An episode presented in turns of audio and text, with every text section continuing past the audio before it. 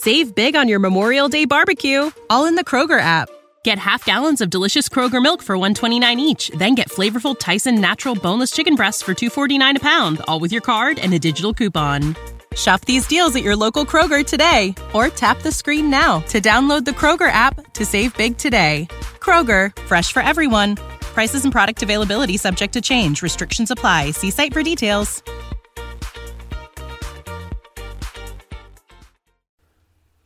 Well met, fellow adventurers.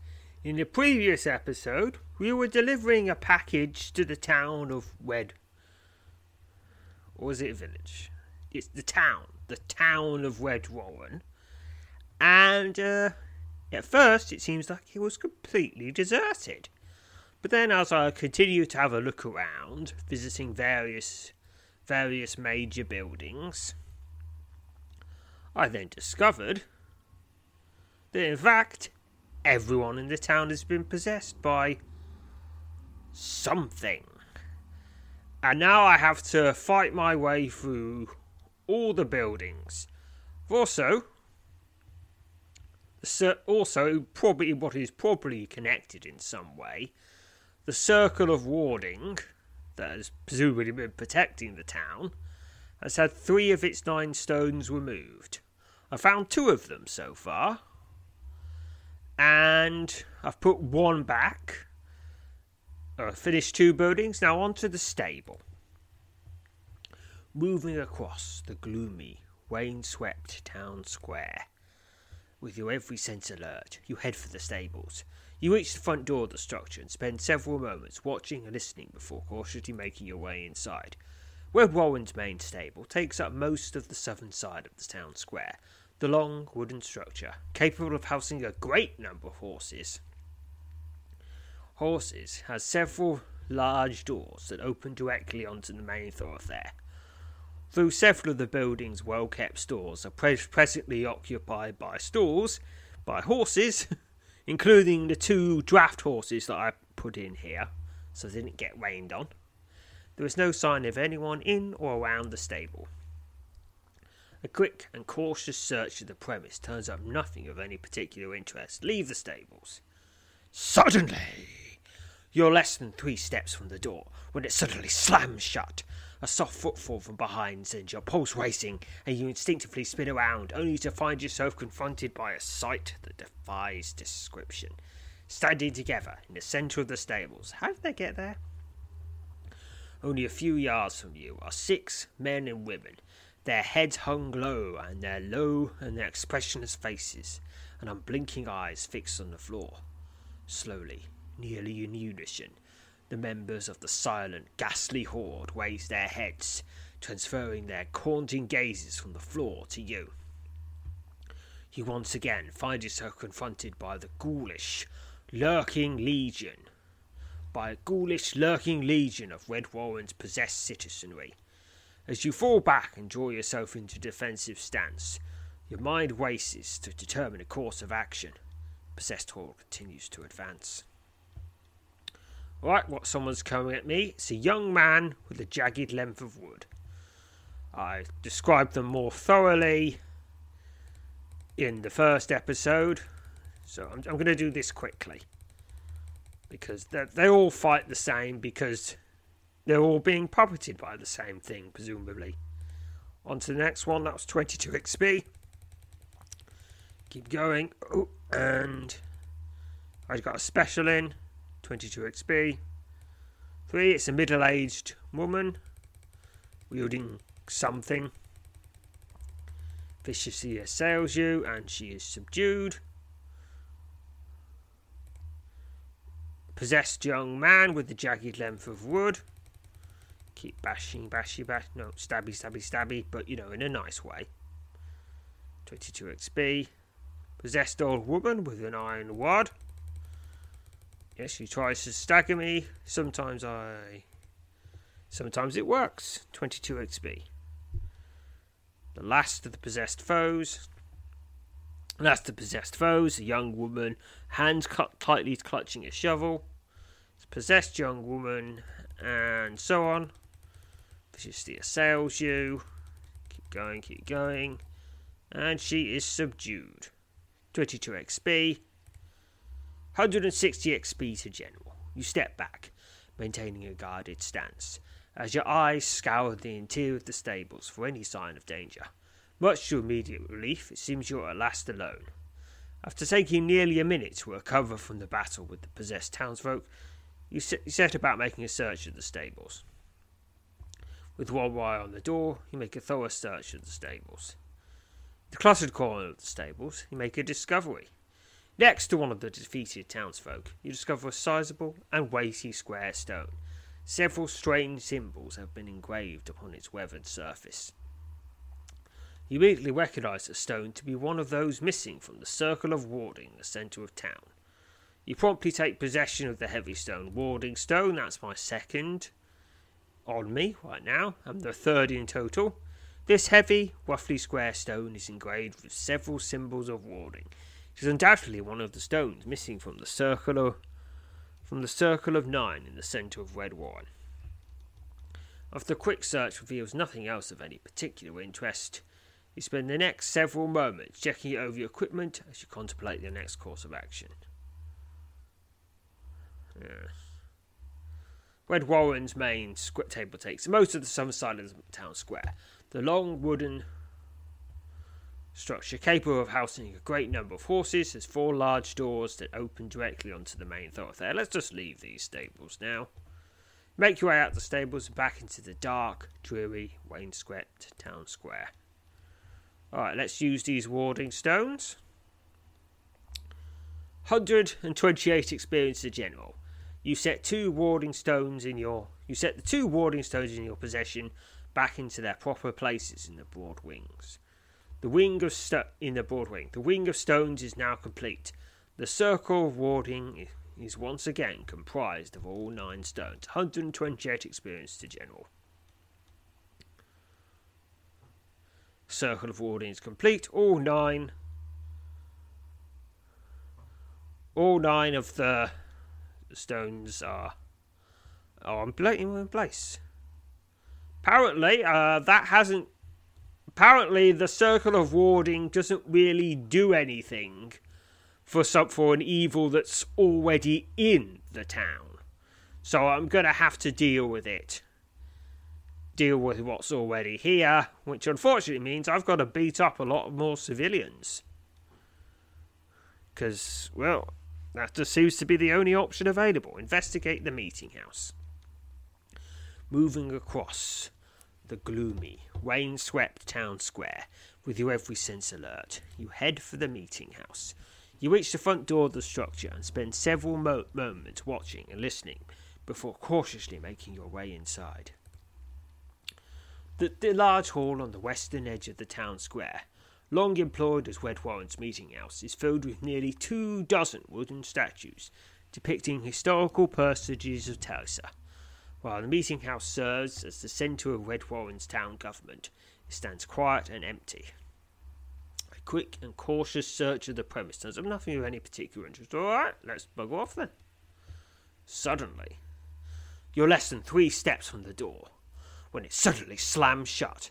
A soft footfall from behind sets your pulse racing, and you instinctively spin around, only to find yourself confronted by a sight that defies description standing together in the centre of the meeting house, only a few yards from you, are seven men and women, their heads hung low, and their expressionless faces and, blink- and unblinking eyes fixed on the floor. Slowly, nearly in unison, members of the silent, ghastly horde raise their heads, transferring their haunting gazes from the floor to you. You once again find yourself confronted by a ghoulish, lurching legion of Redwarren's possessed citizenry. As you fall back and draw yourself into a defensive stance, your mind races to determine a course of action. The possessed horde continues to advance. What happens if I fight them unarmed? Because I think that's that's less likely to leave permanent damage, Was, as long as they don't punch too hard. All right, someone has someone has approached. Middle-aged woman t- clutching an iron wad. You execute a series of incredible strikes against your foe. yeah, I'm just gonna. Although one disadvantage for fighting unarmed is there are no specials, which means that often you actually end up doing less damage. Perhaps there should probably be some sort of system in place to have some specials turn up for unarmed. You know, just so it's more even. So it balances as, well with with the other powers for just sheer damage per time sort of thing. And it is subdued anyway. 21 XP. With a ghastly shriek, the possessed woman topples the floor at your feet. Despite having been battered during the fight, she takes solace in the fact that she has not been permanently harmed. Alright, here's the next one. It's a possessed old woman clutching a chunk of stone. Just gonna fight, fight, fight, fight, fight. Tries to stagger me. And subdued. 21 XP. Is a possessed young woman clutching a splintered chair leg. Probably probably from one of the many chairs in the meeting house. Subdued. On to number four. Clutching a jagged length of wood is a middle aged man. There's going to be lots, lots of places to get lengths of wood, which you might have to make jagged on your own, though. 21 XP. Possessed middle aged woman clutching a splintered chair leg. Oh dear, it's going to be hard to have to have the post the post post the post possession meetings with all these broken chairs. Oh well. I mean, they'll probably be they'll probably be far too busy having naps because it's going to take them a little while to recover from all the whooping I've been doing. 21 XP.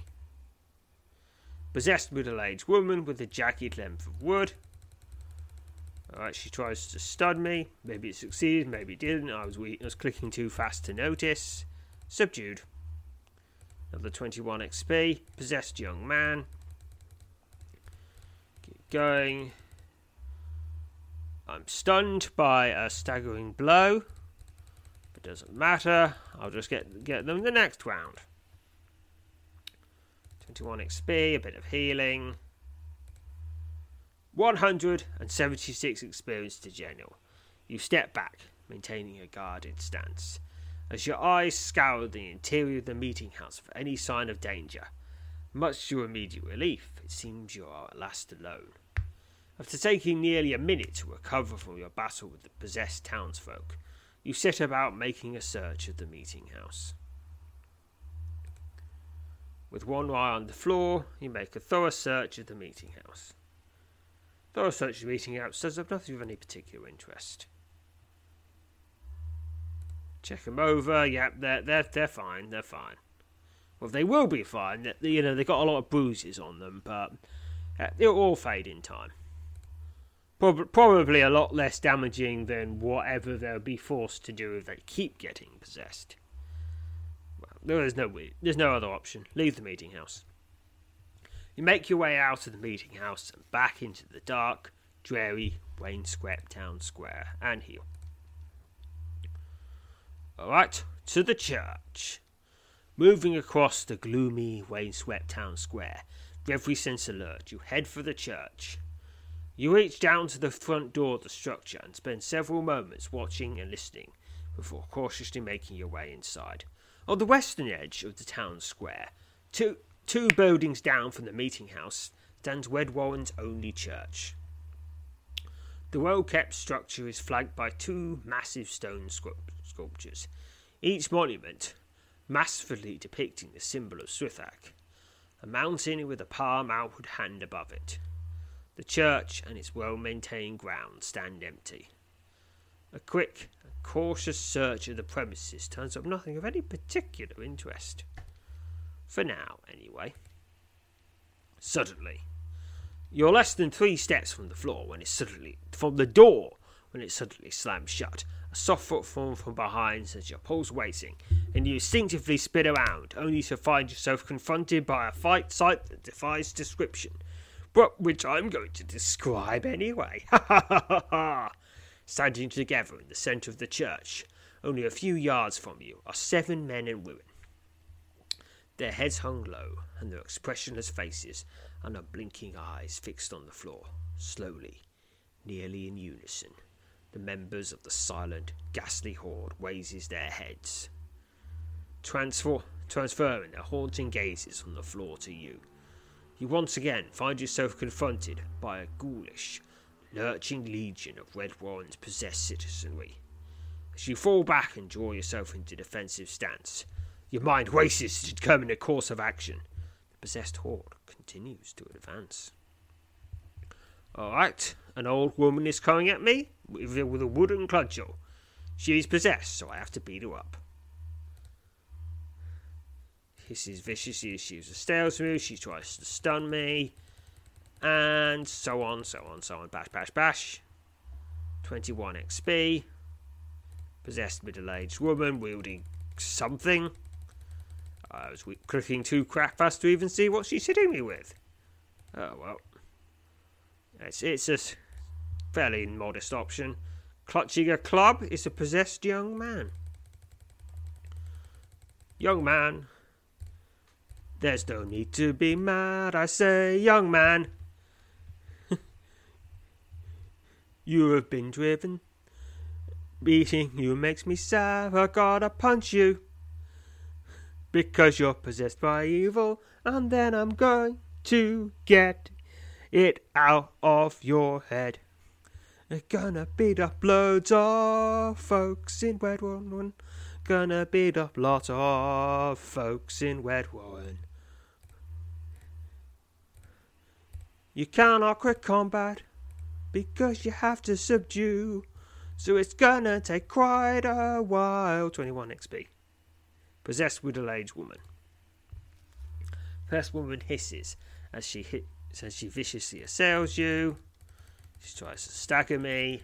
Keep going, keep going, keep going, keep going. I'm doing the punching. Frog punching. Well, no, toad punching, which is far more deadly. Or something like that. Subdued. 22 XP. Next one. Possessed middle aged woman with a splintered table leg. Ooh, a whole table leg this time, not a chair leg, a table leg. Alright, there's the last one. A possessed middle aged woman wielding a young. wielding a wooden cudgel. But where'd she get that? Oh, well, I have no idea. I guess. I don't know, maybe. No, no, no, no, no. Whoever's behind them wasn't distributing weapons, because, you know, there'd be actual weapons. Probably just, you know, just a, one that's just hung up on a bracket somewhere, just in case you need to cudgel someone. Because you never know when you might need to cudgel someone. And subdued. 22 XP. 176 experience to general. You step back, maintaining a guarded stance, as your eyes scour the interior of the church for any sign of danger. Much to your immediate relief, it seems you are at last alone. After taking nearly a minute to recover from the battle with the possessed townsfolk, you set about making a search of the church. With one eye on the door, you make a thorough search of the church.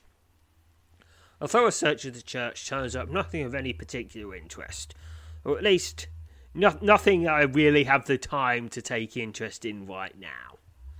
I mean, there's this a re- there's a really nice stained glass gla- glass on the gla- glass in the western wall, but we haven't got time to appreciate the art historical significance of that stained glass. So we're gonna gonna have to go past. I don't know if the churches in Tysa have stained glass, but I'm gonna assume since it's a medieval style world, they will. Because it's just an assumption. It's really nice stained glass.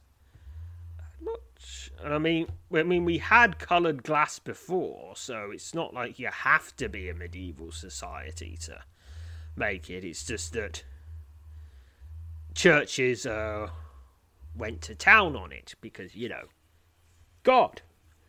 you've gotta show a God how much you like him by making a really nice church. Yeah, because if you make God a nice church, maybe he won't he won't smite you. Or be nice. I mean, if, and if you're to spend hours and hours praying about it, you might as well look nice. Leave the church.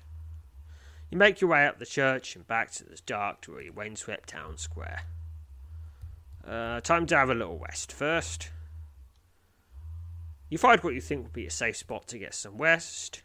Having selected a secured and reasonably safe spot for a bit of much needed rest, you're about to settle down when a sharp hiss erupts out of the nearby darkness. You instinctively leap to your feet and draw yourself into a battle ready stance.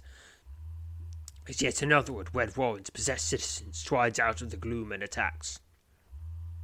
We've no desire to permanently harm your foe, but temporary harm is well on the table, you prepare to attempt to subdue the man. Possessed man, begin combat. My weapon is ineffective against this enemy. Oh no. No, punching won't help. Telekinetic blast, though, does. And he is subdued. 5 XP. With the possessed man now unconscious at your feet, you make certain no further danger is lurking about before at last settling down to rest. And now I'm fully healed. Alright. The rain is still heavy. To the mercantile.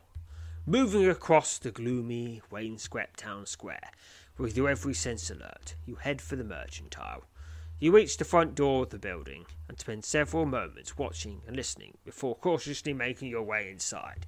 But apparently, no matter how much I check things, I'm still going to be took by, took by surprise.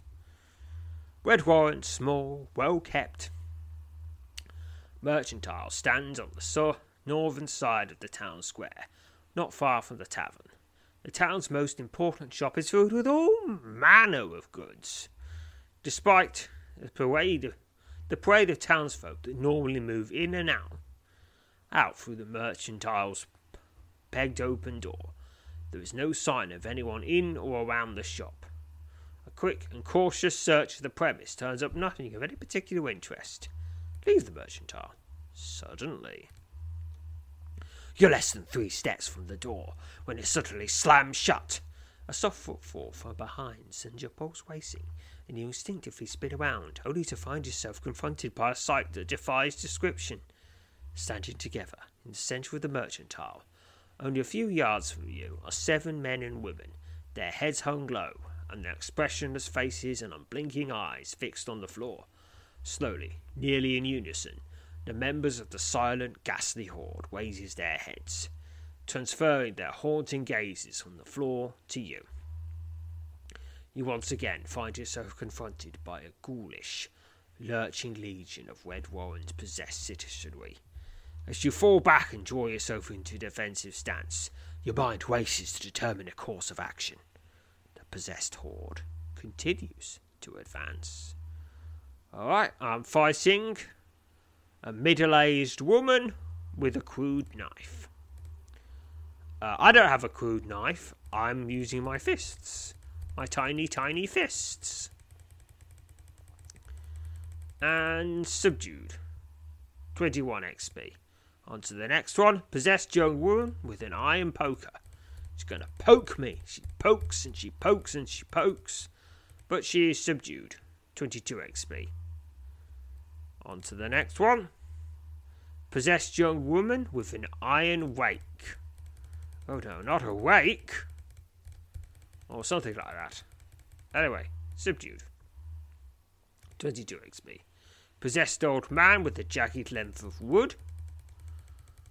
And so on and so on. Stabbity stab. Oh, right. Punchity punch, punch, punch, punch, punch. Subdued. Another 22 XP.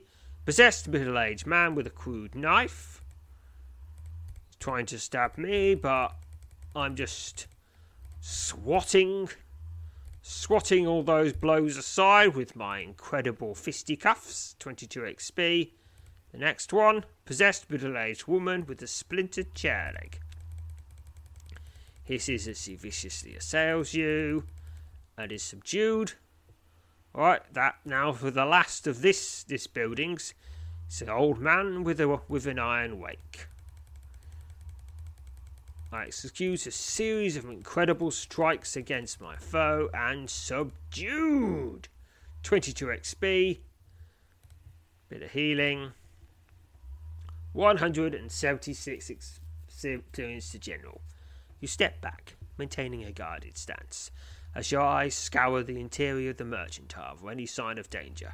Much to your immediate relief, it seems you are at last alone. After taking nearly a minute to recover from your battle with the mer- possessed townsfolk, you set about making a search of the mercantile. Make a thorough search of the mercantile. Nothing of any particular interest. Well, there's, there's many fine products here, but there's no merchant, so I can't buy anything. The possessed townsfolk you defeated here still lie strewn about the floor of the mercantile. Check over them. Yeah, they're fine. Well, they will be fine. Leave the mercantile. You make your way out of the mercantile and back into the dark, dreary, rain-swept town square. Alright, here is the last famous building. Because apparently uh, he doesn't, this possessor does can't possess, you know, random people's houses. Just the big buildings. Probably because it doesn't have enough fine control to, you know, use them. use them in a in a weird little house where they have to duck and things, Ex- or something like that. Or it's just that the game didn't want you to have to describe the House of Greyglaw, the House of Smith, the House of Jones, the House of Greg, the House of Migat, the House of Pleatitude, the House of Witchclaw, the House of Crazy Old Jeff. Yeah, that, that, that I mean, be fun for a bit, but going through going through 20 it's another small house. Yeah yeah that, that, that would start to get a bit boring. I mean it's pushing the limit just with just with these seven buildings. And if you had a hundred buildings you had to clear yeah that, that'd be quite something. Be, a pain to write and not even that fun to do so that, that's why it's not done. Investigate the smithy moving across the gloomy, rain-swept town square. With your every sense alert, you head for the smithy. You reach the front door of the structure and spend several moments watching and listening before cautiously making your way inside. Situated next to the mill, on the eastern edge of the town square, the smithy appears to be undergoing some much needed repairs. Despite its somewhat dilapidated state, the smithy remains amongst the busiest and most prosperous enterprises in Redwarren. Though normally in operation from dawn until dusk, the smithy remains silent and empty. A quick and cautious search of the premises turns up nothing of any particular interest. Right, leave, and then suddenly you're less than three steps from the door when it suddenly slams shut. A soft footfall from behind sends your pulse racing, instinctively spin around, only to find yourself confronted by a sight that defies description. St- but just not that much. Standing together in the centre of the smithy, only a few yards from you, are five men and women, their heads hung low, and their expressionless faces and unblinking eyes fixed on the floor. Slowly, nearly in unison, the members of the silent, ghastly horde raise their heads, transferring their haunting gaze from the floor to you.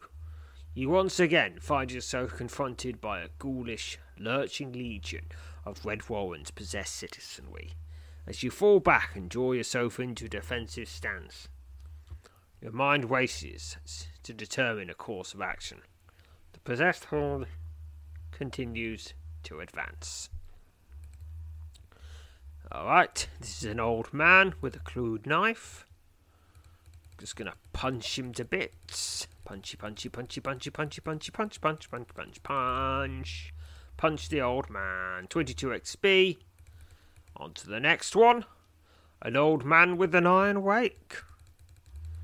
Sorry about beating up two old men in a row, but that's what happens when thick people get possessed. 22 XP. Possessed old woman with an axe. Oh my. Alright, dodging the axe blows, and she is subdued. 22 XP. Possessed old man with a wooden cudgel. Keep going, keep going, keep going. Incredible strikes, subdued. Possessed old man topples the floor at your feet. Despite having been battered in the fight, take solace in the fact he is not permanently harmed.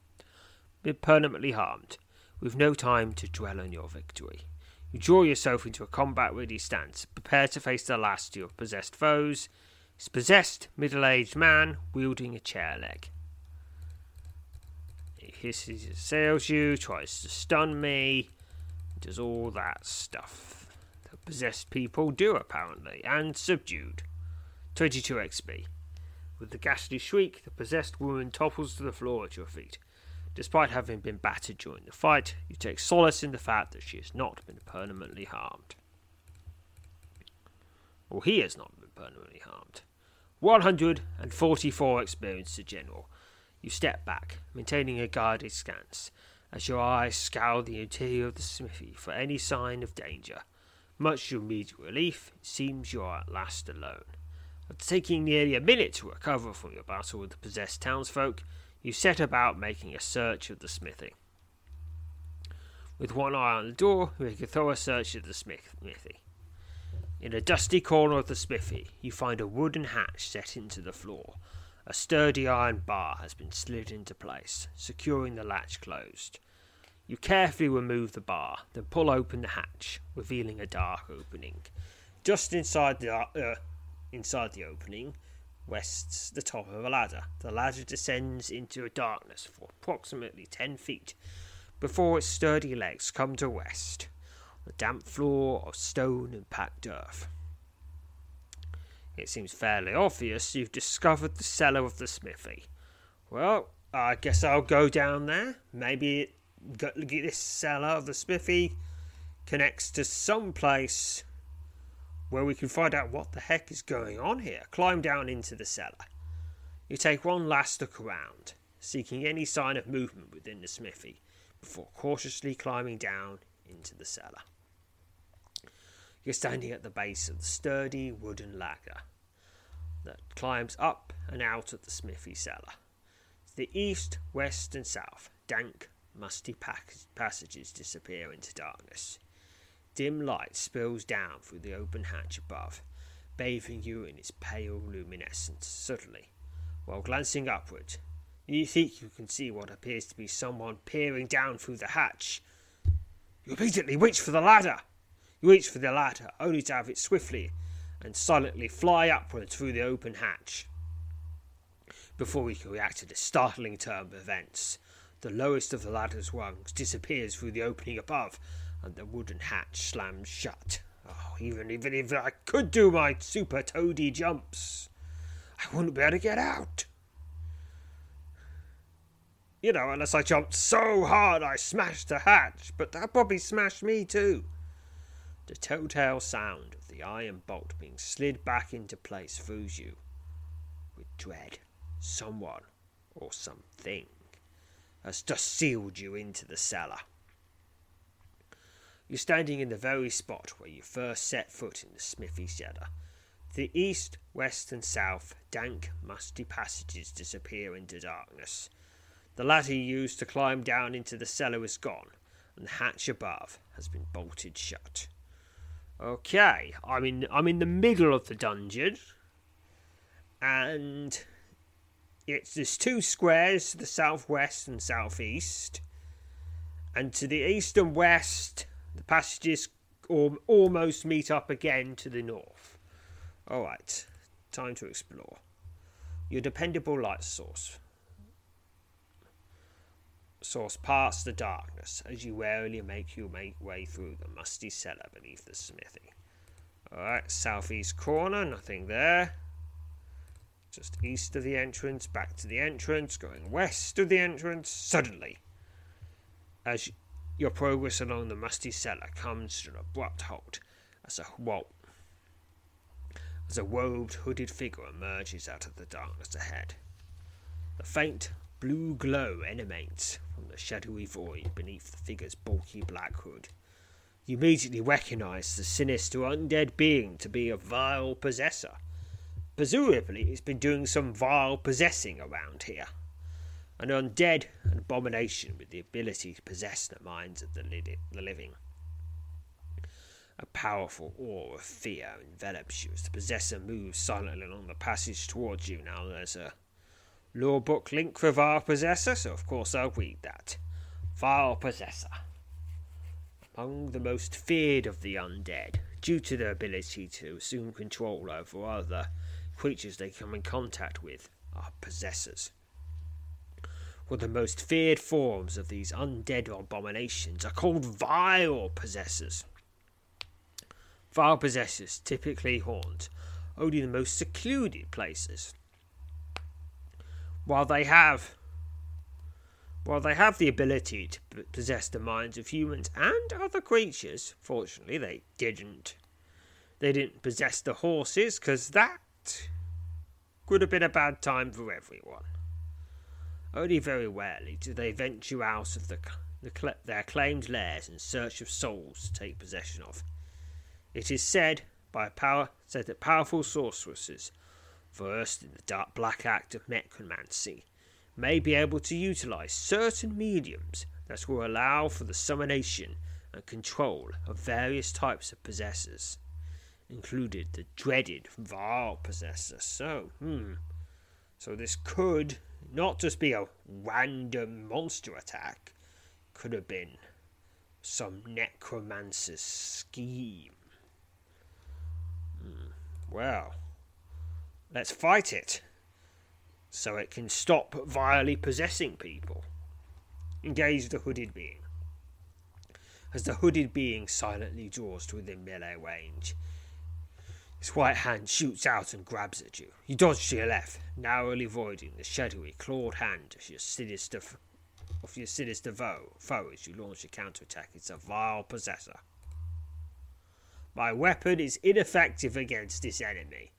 Turns out sometimes you can't just punch the ghosts. Who'd have thought it? Well, I have another option the glowing bone fragment. The glowing bone fragment flares brightly, but nothing else happens. Uh, try again.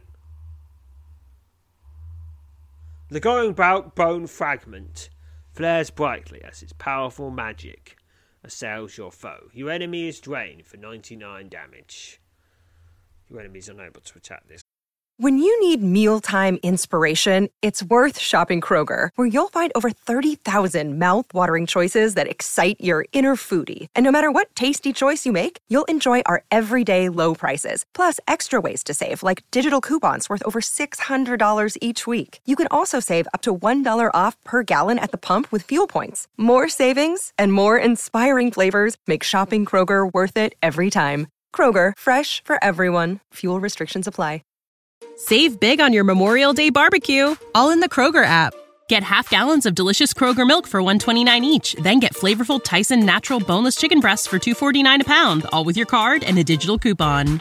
Shop these deals at your local Kroger today or tap the screen now to download the Kroger app to save big today. Kroger, fresh for everyone. Prices and product availability subject to change. Restrictions apply. See site for details. Round. Resists the use of telekinesis sometimes, but other times it doesn't. Most of the time it does, though. 17 XP, Alright, 17 damage. Let's, the glowing bone fragment, let's use it again. Nothing happens. The bone fragment has exhausted all its uses. Alright, telekinetic blast again. Keep trying. Doesn't work. 25 damage resists, resists, resists, resists, resist, resist. and 23 damage. Oh, wait, I didn't have to use telekinesis because I don't care if I kill a vile possessor. It is slain.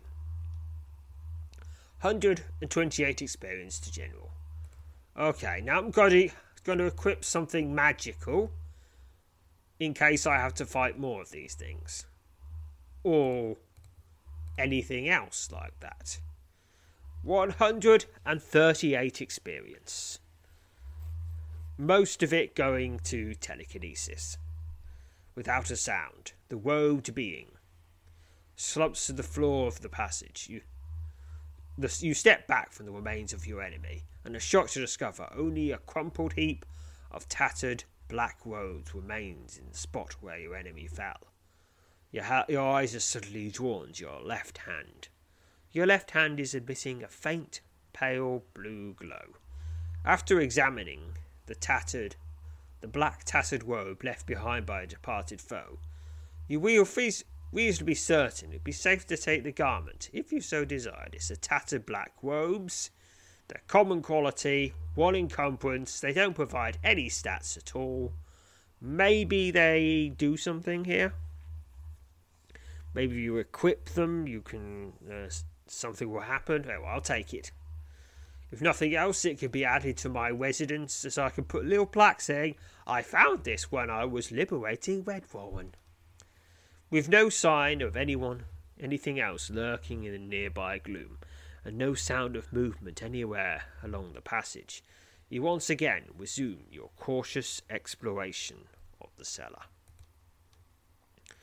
My left hand emits a faint blue glow. Okay, I'm going up the northwest passage and it just yeah, it just terminates.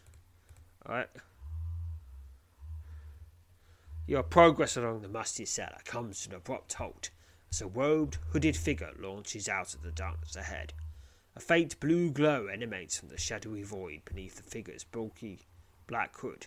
You immediately recognized the, un- the sinister undead being to be another vile possessor, an undead abomination, the ability to possess the minds of the living. Yeah, with Helmet, with so many people being possessed, I guess it was beyond the work of just one of them.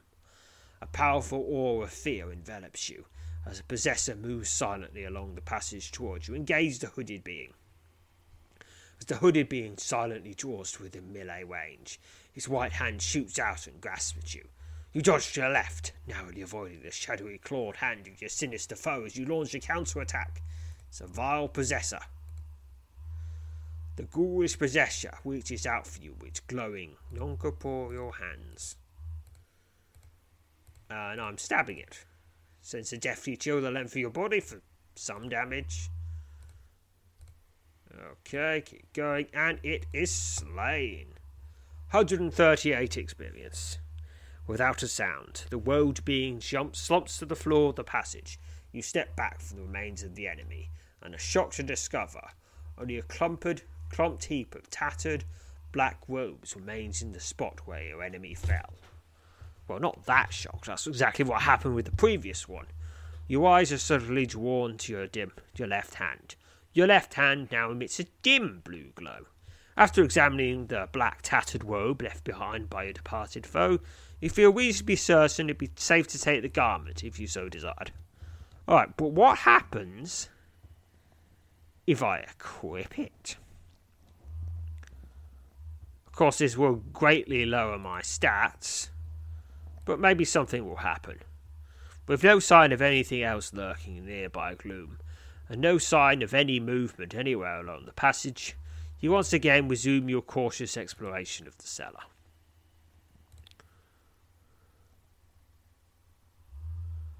You're standing in the southwest corner of the smithy cellar, lying on the damp, stone floor in the middle of the passage is a fist-sized fist-sized grey stone shaped to resemble a skull. An unsettled feeling washes over you as your gaze becomes inexplicably frozen on the curious object. A bright blue glow emanates from the hollowed out eyes of the eerie stone. The unsettled feeling swiftly subsides, only to be replaced by a profound sense of dread. As you struggle to look away from the skull shaped stone, you begin to think that this strange rock is somehow at the centre of the grim calamity that has befallen Redwarren.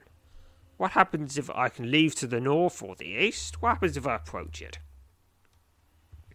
You step closer to the skull shaped stone and immediately overcome by a wave of nausea that leaves you momentarily breathless and disorientated. As you draw to within striking distance, the sinister stone begins to tremble. This is a skull shaped stone. Now, it has black difficulty, which which means you're not supposed to fight it yet. That's what black difficulty means in the overwhelming amount of times.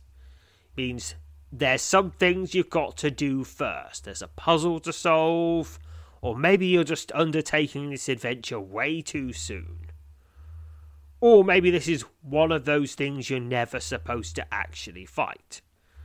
Or in the case of the the man with the weathered hat, the man in the leather hat, you're gonna lose. You are going to lose because the man in the weathered hat is pretty much a god. And not just any old god, a supreme god. Who's just decided to kick your ass before giving you as a nice present. The skull shaped stone, well, I can begin combat with it. I mean, I can, I do do some damage, but it's got a heavy resistance and it's got a heavy anti-magic aura. So, yeah, yeah, no, no.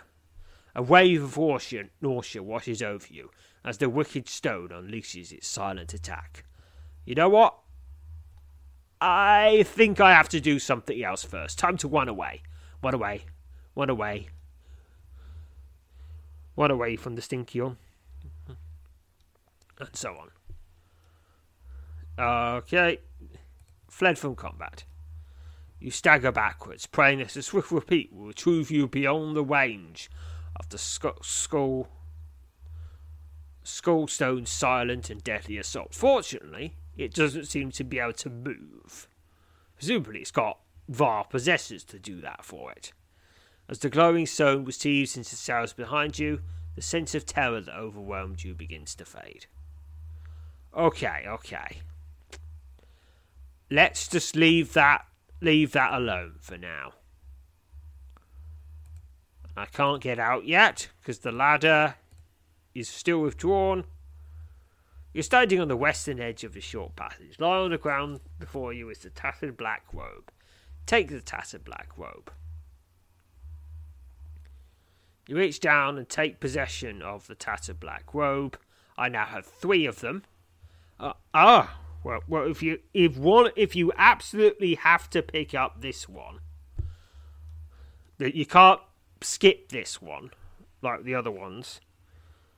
After carefully examining the hooded robe, you decide it would probably fit you. Satisfied you haven't overlooked anything else, you once again resume your cautious exploration of the cellar. Uh, let's keep wandering around. Your progress along the massive cellar comes to an abrupt halt as a robed, hooded figure lurches out of the darkness ahead. A faint blue glow emanates from the shadowy void beneath the figure's bulky black hood. Blue glow, like from the stone. The cursed stone. This is also a skull. You immediately recognize the sinister undead being to be a vile possessor, an undead abomination with the ability to possess the minds of the living. You're about to draw yourself into defensive stance when suddenly the possessor stops and turns to face the opposite direction. Ah! Ah, because I'm wearing the tattered robe, it's ignoring me. Attack the ta- attack the robe being from behind.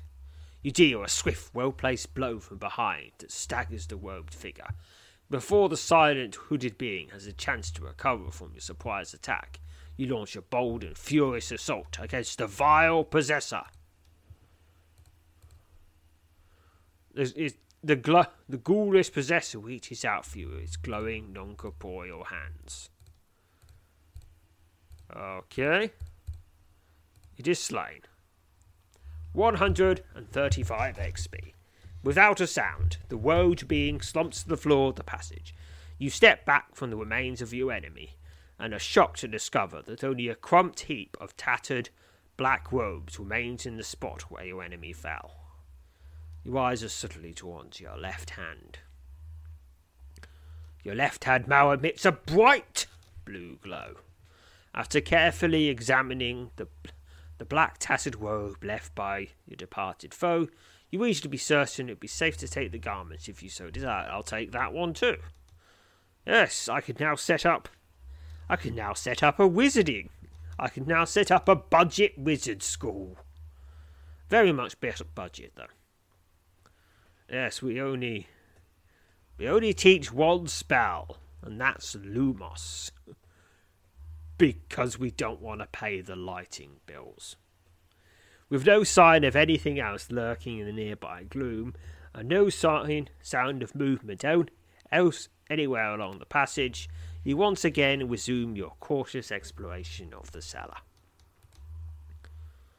Alright, let's keep going round.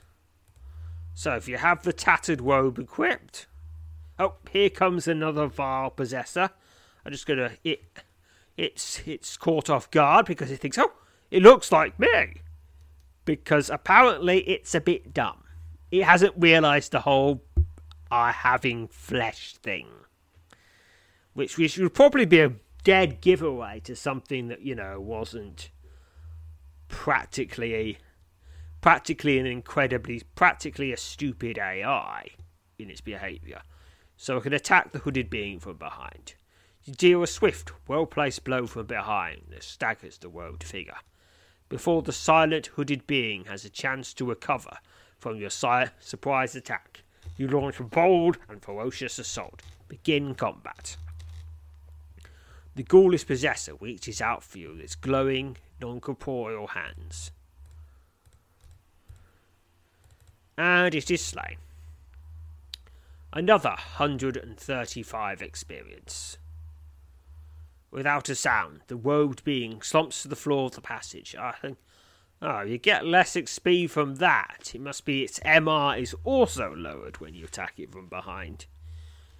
You step back from the remains. Without a sound, the woad being slumps to the floor of the passage. You step back from the remains of your enemy, and are shocked to discover only a clump, crumpled heap of tattered black robes remains in the spot where your enemy fell. Your eyes are suddenly drawn to your left hand. Your left hand now emits a very bright blue glow. After carefully examining the black hooded robe left behind by the departed foe, yep, I'll just take that with no sign of anything else lurking in the nearby gloom, and no sound of movement anywhere along the passage, you once again resume your cautious exploration of the cellar. Alright, just gonna wander around just a little bit more. Dependable, your trusty light source parts the darkness as you make your way through the misty cellar beneath the Twisty. Ah, oh, it it changes that it, it sometimes it's trusted. Alright, I can attack. It's another vile Possessor. Attack it from behind. Stab, she stab, stab, stab, stab, stab. It is slain. Another 135 XP. now my without a sound. The woad being slumps to the floor of the passage. You step back from the remains of your enemy and are shocked to discover only a crumpled heap of tattered black robes remains in the spot where your enemy fell. Your eyes are suddenly drawn to your left hand. Your left hand now emits a dazzling blue glow.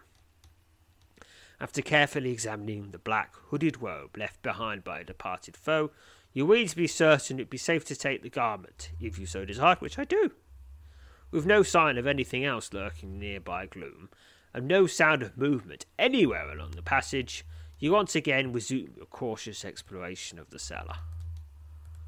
Alright, I think we should now be ready to take on that skull stone. It's in the southwest corner. Bit of healing first. And there we go. Your light and it's the same as same as it was the first time we saw it. Approach the skull-shaped stone.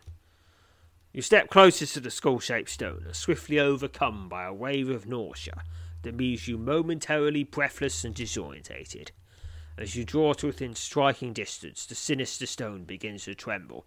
It's a skull-shaped stone, but fortunately, now it's a free plus because apparently, uh, when I destroyed the Vile Possessors, all the power it'd been pumping into them, which it could quickly draw back in the case of a fight, is just, just is just gone. It's just gone.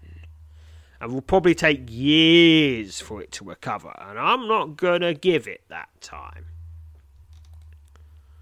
A wave of nausea washes over you as the wicked stone unleashes its silent attack and it has a lot less health too. It's just easier in every way. It goes from a pretty much impossible fight to an easy peasy fight. It is slain. 262 experience.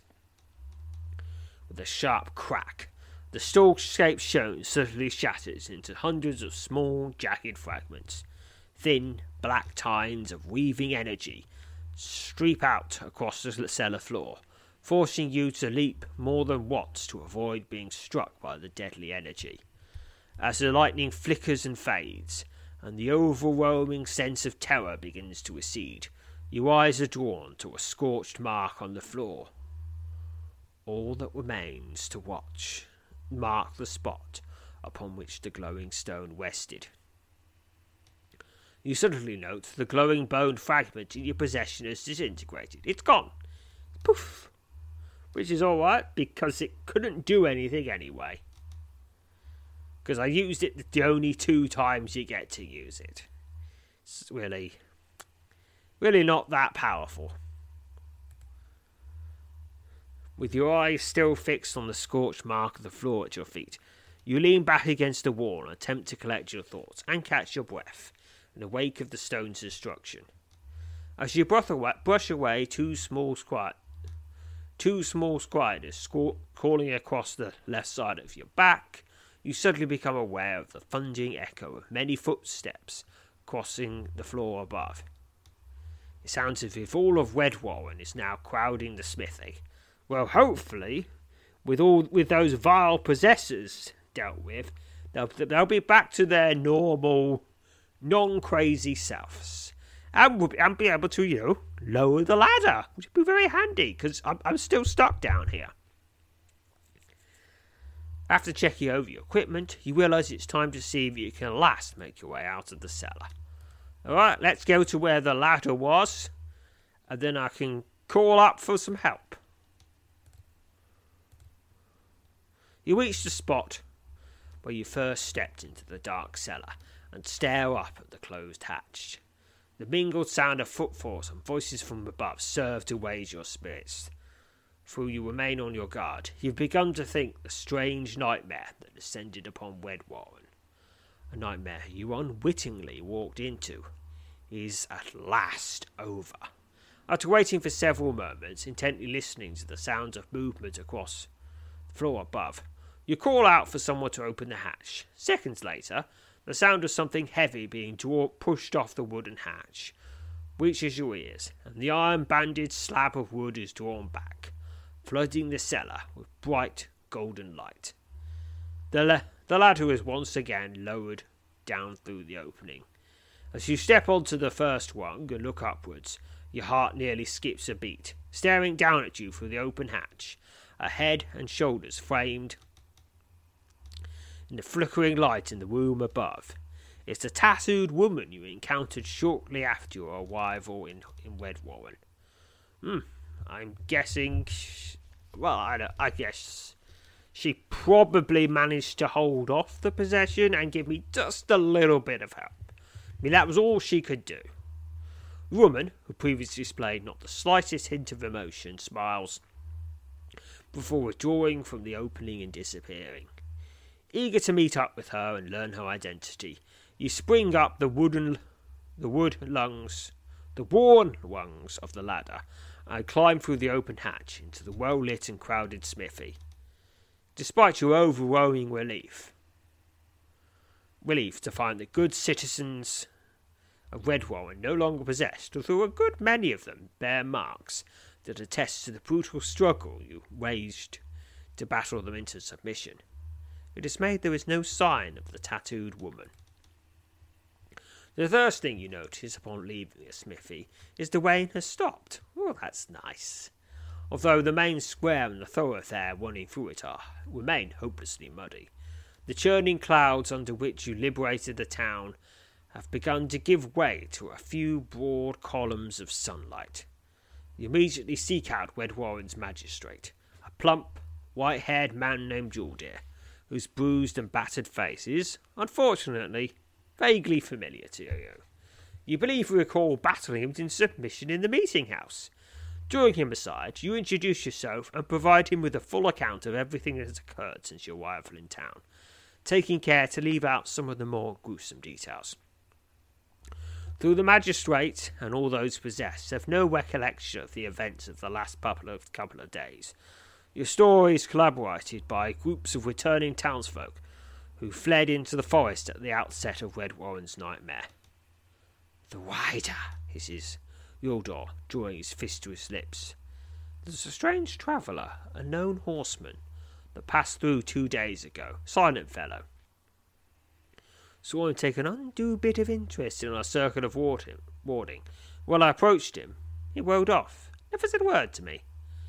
Never word uttered a word to anyone while he rode through shortly after he had gone, the same night in fact, that we noticed that three of the stones of warding were missing. Yordor tells you he believes the silent stranger stole the stones and then, the circle of warding no longer able to protect, protect the town, used some sort of dark magic against Redwarren and his people. Although you appreciate the logic of this proposition, you're only uncertain of the role, if any, this lone rider may have played in the ga- town's ghastly ordeal. Yordor thanks you for returning the warding stones to their rightful place. Skull shaped stone, did you say? Yordor shakes his head as you repeat for him the part of your account that describes the stone's destruction. In the cellar of the smithy? I should have. I should have, have, have a look at the mark it left, but not just yet, mind you. My head's still aching, and my knees feel about ready to buckle. I'm grateful, of course, that you saw fit to spare Sir Croxton, given our state. Very grateful indeed. He asked Yordor if he knows anything further about the Lone Rider, including where he might have been headed. He wasn't young, though I can't say that he was old either, he says. Through I didn't really get a very good look at his face. He wore a wide brimmed leather hat and a blue cloak. Or was it green? Hmm. Wait, leather hat? The, the man in the leather hat? Yes, green, I think. I don't know where he was going, but I'm glad to see him leave, still. I suppose it's mostly conjecture to think he had anything to do all with this, to be completely honest. I don't know what to think about any of this. You follow up your question about the rider by asking the woman about the magistrate the name of the woman with the tattooed face. Woman you, you last saw just before you climbed out of the cellar of the smithy, less than an hour ago. Yordor frowns and shakes his head. There's nobody in a town like that, he says. Never ever seen, I've never seen anyone in anyone in a town that matches that description. You store her here, in town, stars all over her face. Realizing he knows nothing of the woman, you tell him you might have been mistaken about appearance, and you allow the matter to rest, Yordor moving with obvious discomfort.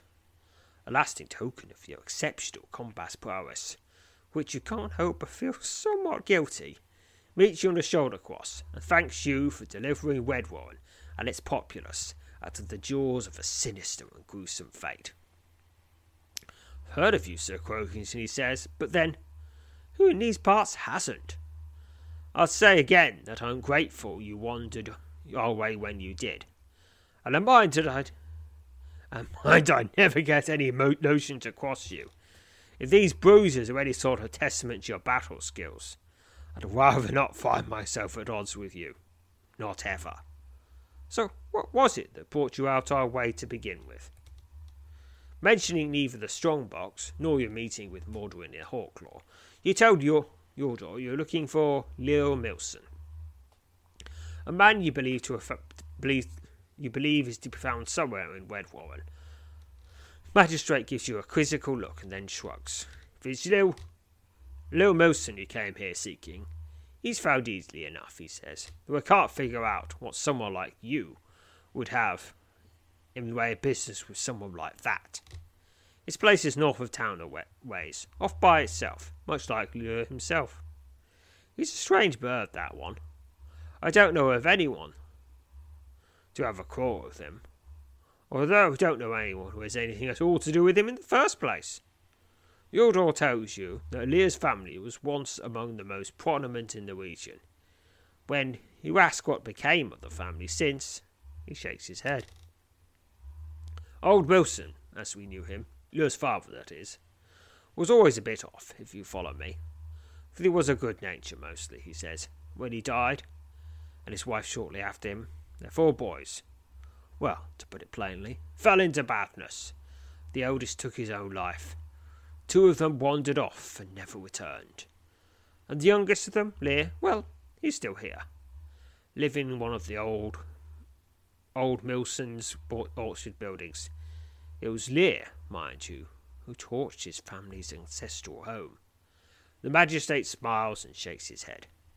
Enough about all that. If you're looking for Lear, your reasons for doing so, so are none of my business.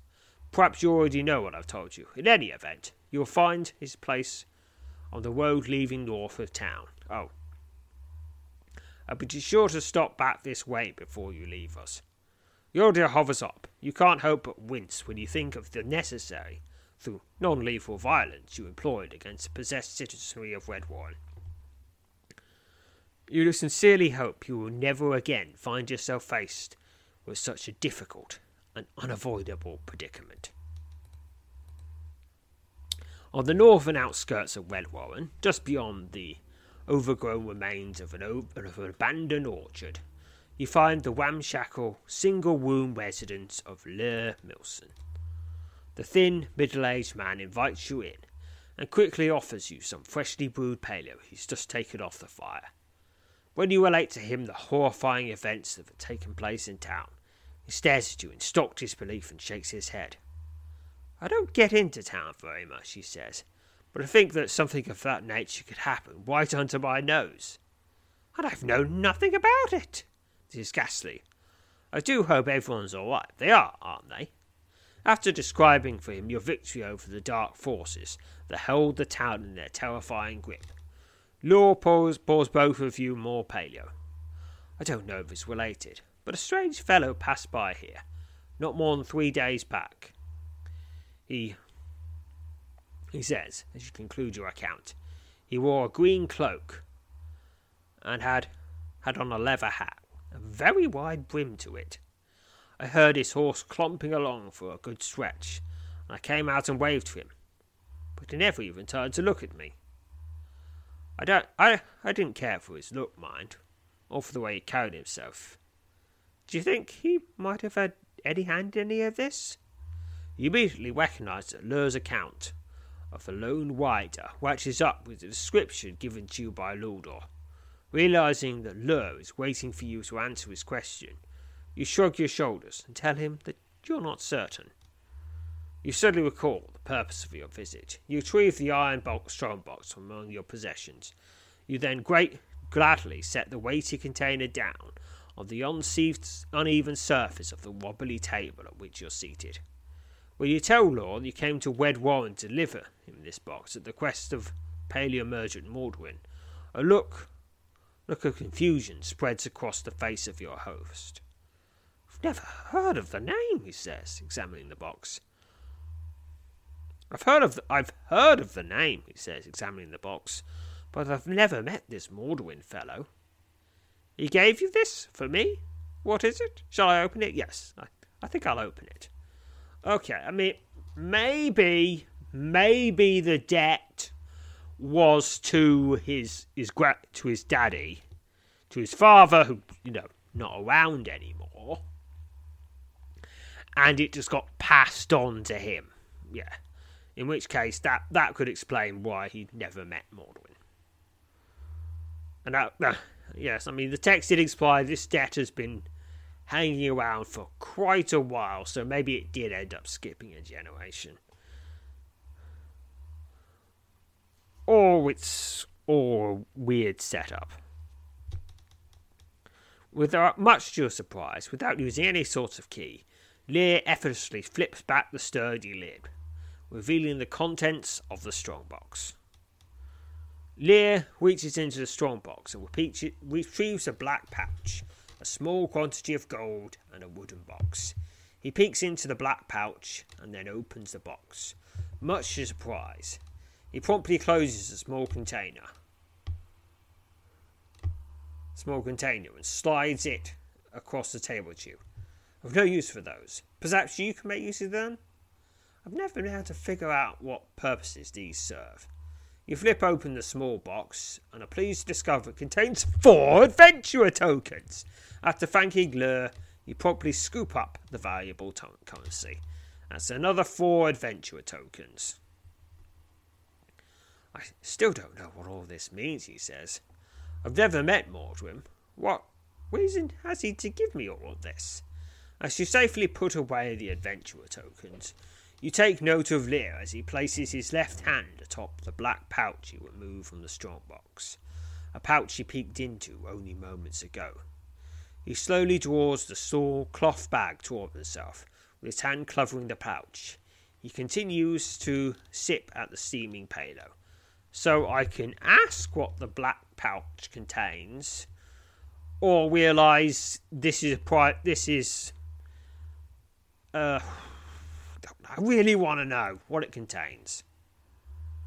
Lear fidgets nervously and initially says nothing in response to your inquiry. Then, in a wavering voice that betrays his unease, he changes the subject as he carefully sips from his mug of steaming paleo. Oh, I could ask further, but apparently, apparently he, he doesn't want to talk about it. I mean, who who would know? Who who would know? Uh, no, I'm not going to question him. I decide against questioning him further. Satisfied to have made the delivery, and having no desire to intrude upon his privacy, he decided against making any further inquiries with regard to the black pouch and its mysterious contents. After finishing your paleo, you rise and bid Lur farewell, eager to depart from Redwarren and return to Hawklaw. Now, if you did question him further, he would throw his paleo at you, then fight you, and you still wouldn't find out what was in the pouch. Perhaps something to do with the vile possessor, I assume. If, it, if it's something that can just make someone suddenly attack someone. After seeing, seeing you out and thanking you again, Lur lingers on the doorway, watching as you make your way along the lonely road that leads back into town. As you head back through the town square on the way out of Redwarren, and, and there you again encounter the magistrate Yordor, busy directing the clean-up effort now underway throughout the town square. Takes you aside and thanks you. It's providence that you came to us when you did, he says, stooping to scold several several children pit, pitching rocks nearby. I shouldn't think what fate lay in store for us if you had, had, hadn't arrived. I trust you found Lear. Without elaborating on the details of your visit with Lear, you simply nod in response to the inquiry. Taking your leave of Yordor, you wish him well and tell him you'll be happy to return to Redwarren some day, though you are not certain you'll be in a hurry to deliver any more packages. He meets you on the shoulder cross and wishes you a safe journey before heading off in the direction of the mill.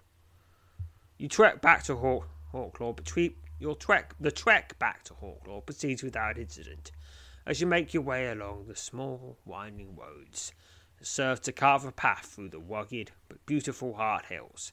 You begin to wonder how quickly word of Redwarren's recent ordeal spread throughout the region. Now and again your thoughts return to Baldwin, the locally renowned paleo merchant, at whose request you made the fateful deli- journey to Redwarren. Though you do not believe he has played any part in what has occurred here, you hope to be able to speak with him Sunday and ask him about the, usual, the unusual delivery you made on his behalf. The lone rider, described to you by Eldor, and the tattered woman you encountered on more than one occasion during your adventure, linger as unanswered questions in the back of your mind. As the first of Hawklaw's outer dwellings loom into view just up ahead, you're greeted by the welcoming smell of wood smoke.